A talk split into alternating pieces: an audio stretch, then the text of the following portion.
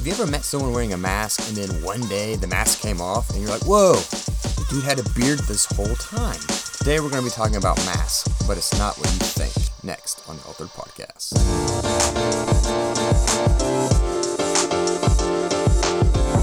Hey, welcome to the Altered Podcast. Just a heads up, my book titled Altered Discovering Unforeseen Joy Through the Suffering that has drastically altered your life will be available soon in like a week or two, maybe.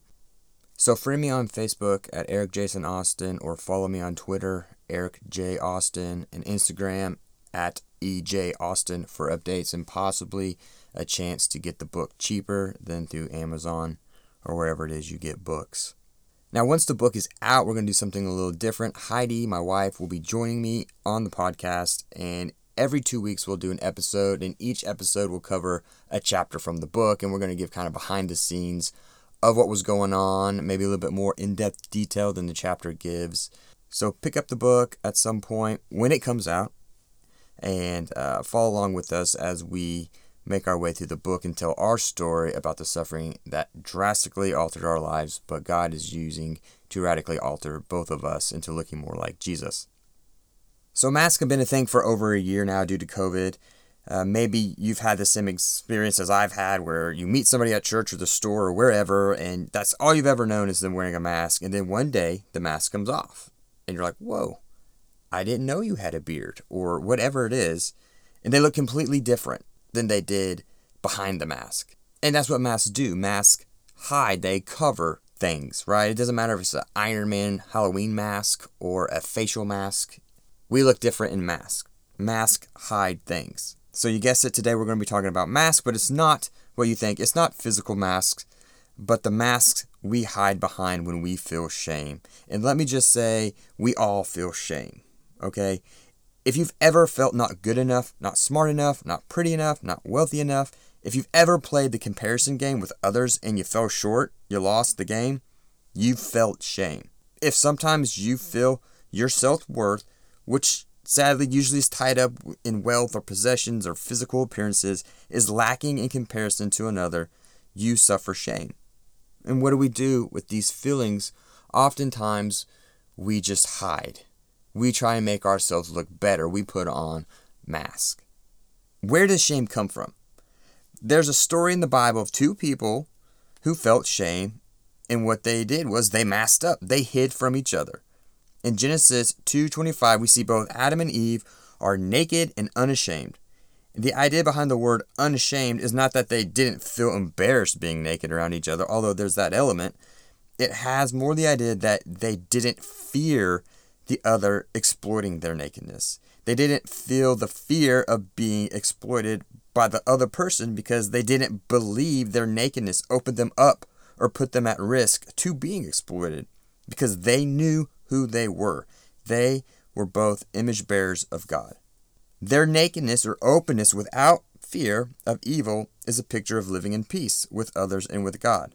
They didn't fear the other making them feel less than or lacking in any way because they didn't believe they lacked in any way. They knew who they were as image bearers of God. They knew they were accepted, loved, and approved by the other because they had no reason to not accept, love, and approve themselves because God already accepted, loved, and approved them, and they knew it and they knew who they were.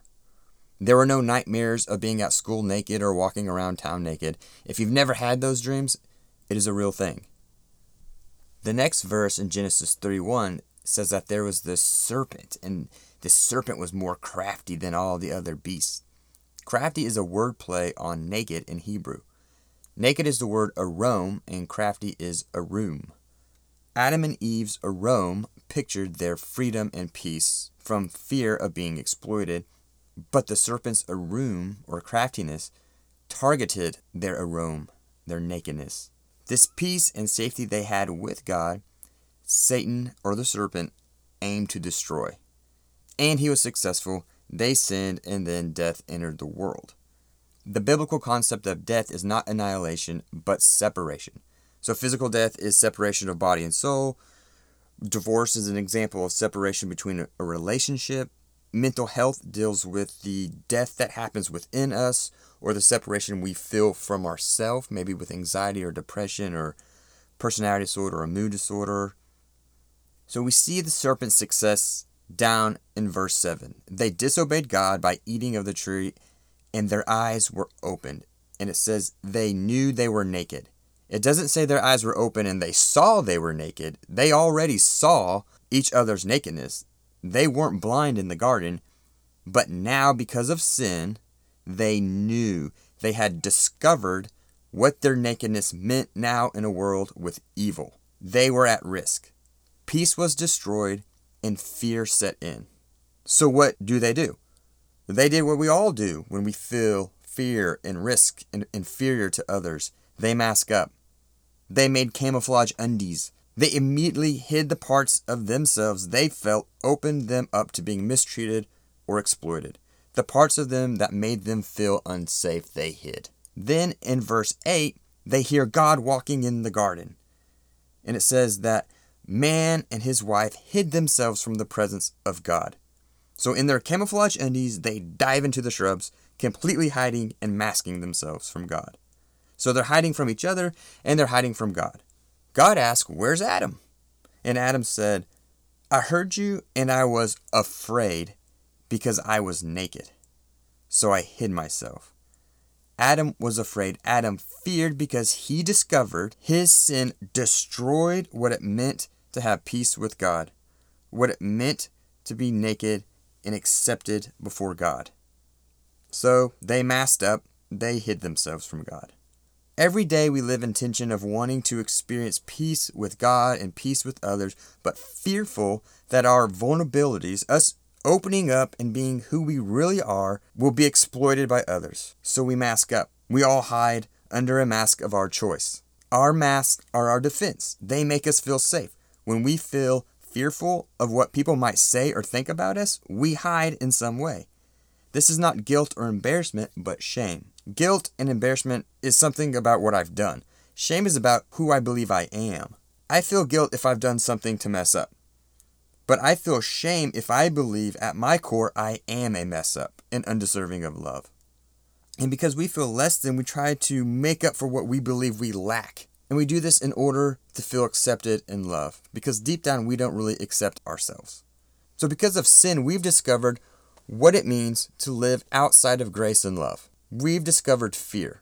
If we know we are loved unconditionally, then fear doesn't drive us to work and to have this need to hustle and work sleight of hand to fool others around us into loving and accepting us. Instead, we know who we are in Jesus. We are image bearers of God, fully loved, fully accepted. When we stop living in understanding of God's grace, we start living in fear of others, of what they say and what they might think. We start living in fear, and when we start living in fear, we start living in masks. And these masks alleviate ourselves of the anxiety that accompanies the fear of being unloved or unaccepted, or maybe just not belonging or fitting in.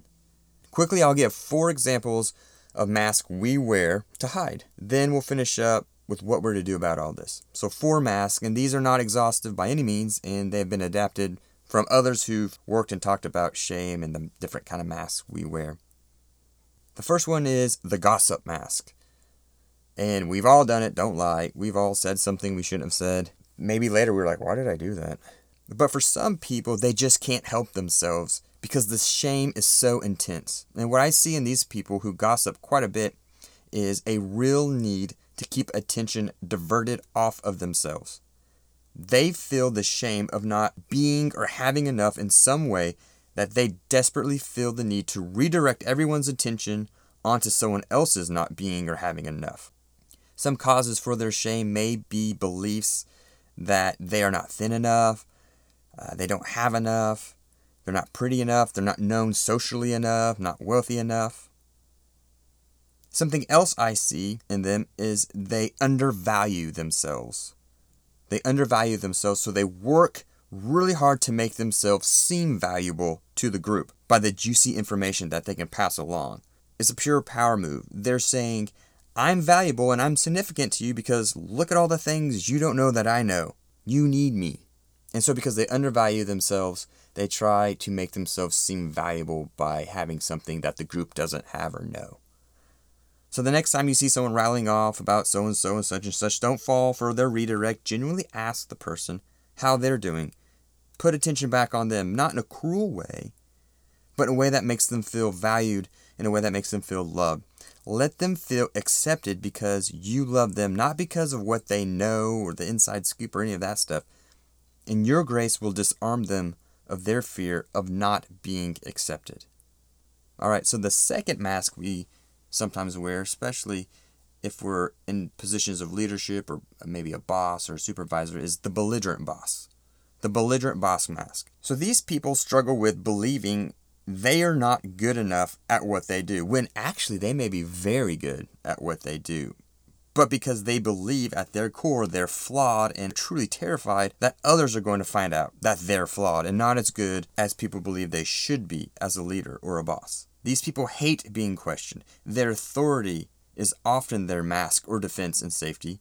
They will talk over you when they feel threatened because A, they're scared of what you might say that will expose them as flawed on the matter that's being discussed, or they'll internalize what you're saying, which reinforces their own flawed belief of themselves. And then B, they don't want to appear to others who are watching as weak or losing control over the person or the conversation. So they will reassert their authority or their mask and shield themselves because they're fearful, they're afraid. So what do you do? Well, I'd get out if I could, but that's not usually the easiest route. So if you can't get out of this situation or this job, then in the meantime, you must honor your boss. You don't have to necessarily respect them, but you have to love and honor them. And I find it easiest to have compassion and grace for these people when I step back and I can see past the mask. When I see them as a human who is hurting and scared, hiding behind a mask of authority, and not just some jerk on a power trip, then I'm free to honor that person and show them love. This doesn't excuse their behavior, but maybe loving that person better and honoring that person will make that relationship safer for the insecure boss, and he may or she may be less belligerent. Again, your grace will disarm their fear, that fear that they are flawed as a leader. The third is the clown mask. And this was totally me growing up and still is at times. I knew I never completely fit in and never would. I knew I limped and my leg was different. There's some deformity issues, blah, blah, blah. I didn't look right. I was never first picked for soccer or kickball. I was always picked last. And sometimes I caught the sympathy pick, maybe. But at a very early age, I knew I was different and I was treated different, and I did not like being different. I did not like being seen as the kid who was different. So I made sure I was the funny kid. I didn't feel like I contributed anything to the crowd, so I made sure I was the guy who could always contribute laughs to the crowd. And that's how I found my acceptance. Maybe there's someone at work or church who is desperately trying to be the funny kid, masking his or her insecurities with humor and you miss their hurt because you think they're just so happy because they're always cutting up. Or maybe they're not funny at all and they put everyone off by their inappropriate timing to squeeze in a joke. These are not annoying people or always happy people, but maybe hurting people who need more than a laugh. They need a friend who loves them and makes them feel accepted. Your grace will disarm their fear, that fear of having nothing to contribute. So the fourth and last one we'll talk about is the know-it-all. I also call this the Cliff Clavin, but not everyone is familiar with the 1990 sitcom Cheers, in which Cliff Clavin was one of the main characters hanging around the iconic Boston bar. He always donned the U.S. postal uniform and always was ready to interject himself into any conversation to spew out some useless facts to show off his knowledge. If you've watched the show, you'll notice Cliff saying things like, It's a little known fact that cows were domesticated in Mesopotamia and also used in China as guard animals for the Forbidden City. Another know it all Cliff saying is, It's a little known fact that the tan became popular in what's known as the Bronze Age. Other than Cliff being a know it all, he is also a middle aged man living with his mother constantly striking out with the ladies, and has nowhere better to be than in a bar when he's not working or at home watching Jeopardy with his ma. Cliff's know it all isms are born out of his intense insecurity and shame because he views himself as a man who doesn't measure up to what it means to be a man in his own mind. Perhaps you have a know it all in your life, your grace will disarm their fear. We can make lists all day long of the different masks the muscle head, the hot head, the ditz, the copycat. There's all kinds of things we hide behind to mask our insecurity. So, what do we do? First thing is, we realize most people are living behind masks. We need to be people strong in grace so these people around us feel safe enough to drop the mask and be themselves because they know they will be accepted by us. Perceived flaws in all. The second thing is we have to identify our own mask and then extend grace to ourselves. And how do we identify our own mask if we don't already know? We can start by making a list of people or places we feel uncomfortable. It might be a boss, a mother, might be at the office, it might be in the classroom, it might be a person at work, it might be a sibling. Then here comes the hard part. Then we have to practice self awareness in these moments of wanting to escape or getting angry or getting insecure. We have to ask ourselves, why am I feeling this way? We have to really pay attention to our thoughts and our feelings and trying to describe them in order to identify them. Does this person or place make you feel anxious or nervous? Do they make you feel small or invisible, intimidated, envious, angry, or even dumb? Whatever the feeling, then take your self awareness a step further and ask yourself questions like What am I about to do? What do I feel like doing? Am I talking too much? Am I trying to hide? Am I pushing this person away? Why do I want to punch this person? Am I being belligerent? Am I gossiping? Am I acting like a clown? Am I acting like a know it all? These are the type of questions that will help you identify what mask you're wearing when you feel shame or less than. And then the big one is this after we identify our mask, we then extend grace to ourselves. And we can do this because we know God has already extended His grace and love to us through Jesus. So back to the garden. After Adam and Eve tried to mask up with leaves and shrubs, God, because He loved them, did something unique.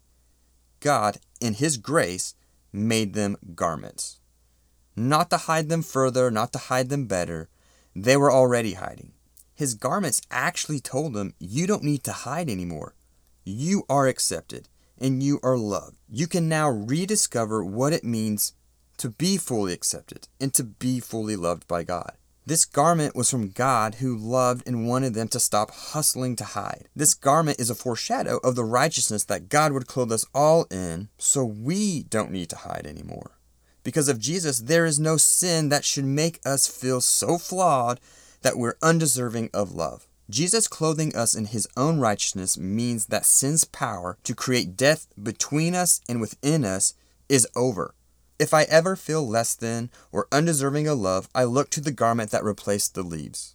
When we feel shame, unlovable, or unaccepted, we look to the cross where our shame was done away with. And now, because of His grace, we look to His righteousness, like the garment which has replaced our masks. We don't need to hide behind anything anymore, but now rediscover who we are as people fully accepted and fully loved in God. Now we can take off the mask.